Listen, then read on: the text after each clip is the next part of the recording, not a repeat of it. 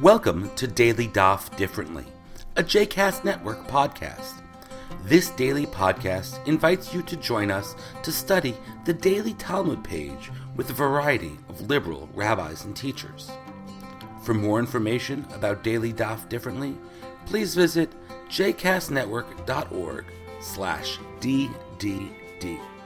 For more information about the other JCast Network podcasts and blogs, please visit jcastnetwork.org. Welcome to Daily Daf Differently. I'm Matt Goldstone, and today we're studying Psachim Daf Ayin Chet, page 78.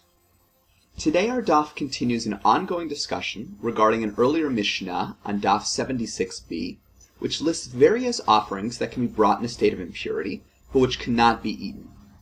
In this context, the Gemara asks whether our Mishnah agrees with the view of Rabbi Yossi, who holds that the golden tzitz worn by the Kohen Gadol, the high priest, does not allow impure foods to be eaten, even if they can be offered on the altar.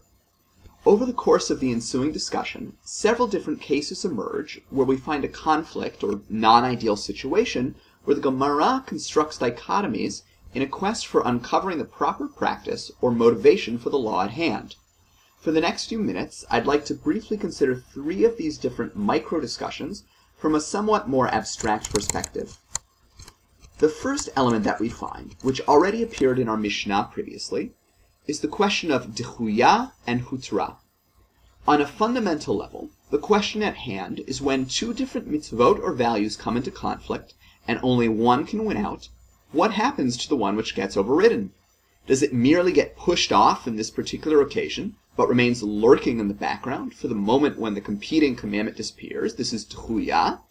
Or does it disappear entirely, Hutra, and actually cease to apply in this situation, even in a case where the competing value may not apply as forcefully? On a practical level, the difference between Hutra and Dechuya is generally minuscule. However, the point at hand is not primarily about practical ramifications, but is more of a conceptual investigation into the actualization of the religious legal system. One might expect in ideal circumstances that at least that mitzvot and values would never come into direct conflict, allowing all of them to be performed in their proper space. Yet, reality as we know is far more complex, and often we find ourselves in a position where we must choose between two mutually exclusive options. The curious thing, however, is that one might expect that in any such case, the rabbis would assert that the mitzvah which cannot be performed is merely pushed aside to a passive state of potentiality, dechuya. But they raise the alternative possibility that maybe the other commandment is simply permitted, hutra, and no longer has any effect in the given situation. On the one hand, we might see this as a way of alleviating our anxiety over our inability per- to perform all the commandments when there's a conflict, one of the competing requirements simply falls away. But on the other hand, this opens us to the possibility that not all of the commandments were meant to apply with equal force at all times. Perhaps built into the very legal system itself is a recognition of the necessity of conditionality, both with respect to the lived reality as well as to other components of the legal system with competing claims. Moving to a second conflict that we find in our daf, the Gemara discusses what the motivating factor is that allows impure sacrifices to be offered in the first place. Is it because of the power of the golden tzitz worn by the high priest, which represents a point of divine connection with the cult? Or is it merely the fact that the sacrifice is brought on behalf of the community that overrides prohibitions against impurity in this situation? On some level, we can view this as a simple dichotomy between whether sacrifices are primarily intended for God or for people. If the former, then the tzitz must be the factor allowing for this unusual situation. But if it's the community which constitutes the target audience for sacrifices, then the fact that the impure offering is brought by the community at large is enough to ensure its acceptance. Applying these dual perspectives to general outlooks on Jewish ritual as a whole, we can frame this debate in light of poles held by such thinkers as Yeshayahu Leibowitz on the one hand, who promoted a view of understanding ritual as primarily for the sake of the divine, in contrast to someone like Mordecai Kaplan, who ex- emphasized the role of the community as the fundamental standard for determining the import and meaning of any ritual act. Perhaps we can find some indication of these two trends already at this point in the Talmud. However, we should not draw out this analogy too far, Suffice it to say that the question of the human versus divine role in sacrifice in Jewish law is generally not a novel issue.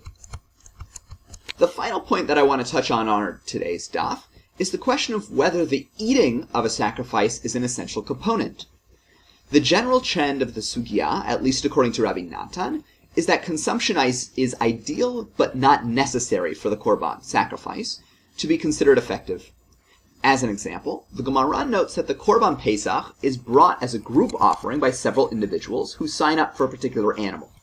This allows for the possibility of everyone signing up for a single animal, even if there would not be enough to go around, at least according to one position.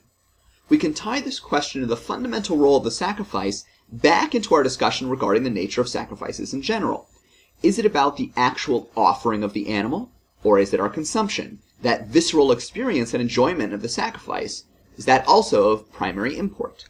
Again, we can also understand this to be a debate on the topic of human versus divine aspect of a sacrifice. Is it about the bringing or enjoying of the offering? We've touched on three different but related topics in today's daf. The first, when two commandments come into conflict, whether the one which is not performed falls away partially or completely.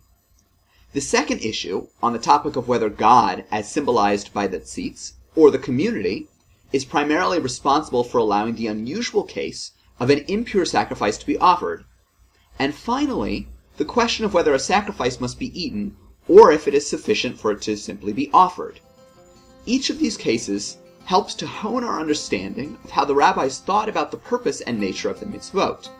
What is interesting for us is less the conclusions that they ultimately reach, and more the very fact that they ask these questions and engage in these issues of conflicting possibilities. I hope you've enjoyed today's episode of Daily Daf Differently, and that you'll join us again tomorrow for a new page.